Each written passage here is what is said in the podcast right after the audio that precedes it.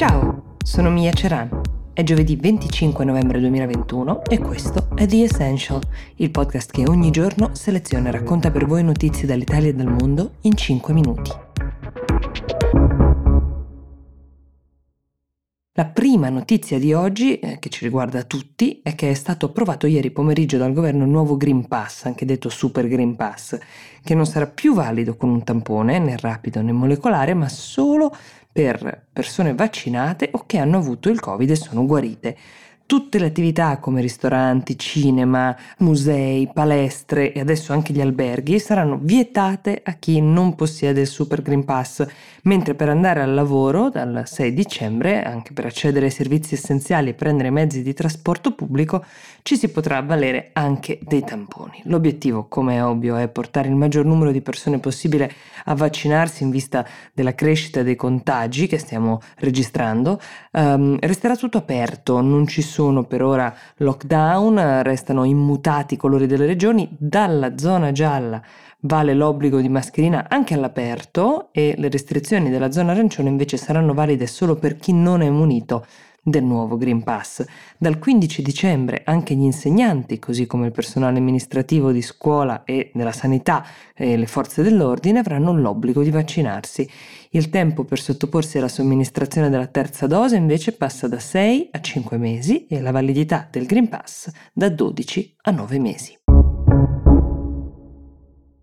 Prima di passare ad una notizia di respiro un po' internazionale che riguarda il prezzo del petrolio, vi devo un breve aggiornamento su quel che sta accadendo in Germania, dove a 2 mesi dalle elezioni, vi sembrerà un lasso di tempo molto lungo ma è assolutamente normale per i tedeschi, il partito socialdemocratico, meglio noto come SPD, i Verdi e il partito liberal democratico hanno annunciato di aver trovato l'accordo con il quale si accingono a formare la coalizione di governo. Il cancelliere, come sapevamo, sarà Olaf Scholz, leader dei socialdemocratici, già vice di Angela Merkel, che ha annunciato il semaforo è acceso, si riferiva ai 3 colori dei 3 partiti che compongono la coalizione, verde, giallo, rosso. La maggioranza parlamentare è solida, quel che però potrebbe generare divergenze è il fatto che ciascuno di questi 3 partiti abbia delle posizioni molto diverse su politiche economiche, ambiente, anche sul sociale. Temi chiave sui quali si dovrà trovare una quadra, e non è scontato, nei prossimi mesi sono l'aumento del salario minimo orario a 12 euro, la legalizzazione della vendita di cannabis nel paese, le politiche per combattere il riscaldamento climatico e anche il raggiungimento della neutralità carbonica entro il 2045 e poi anche l'abbassamento dell'età minima per votare a 16 anni. Ne vedremo delle belle.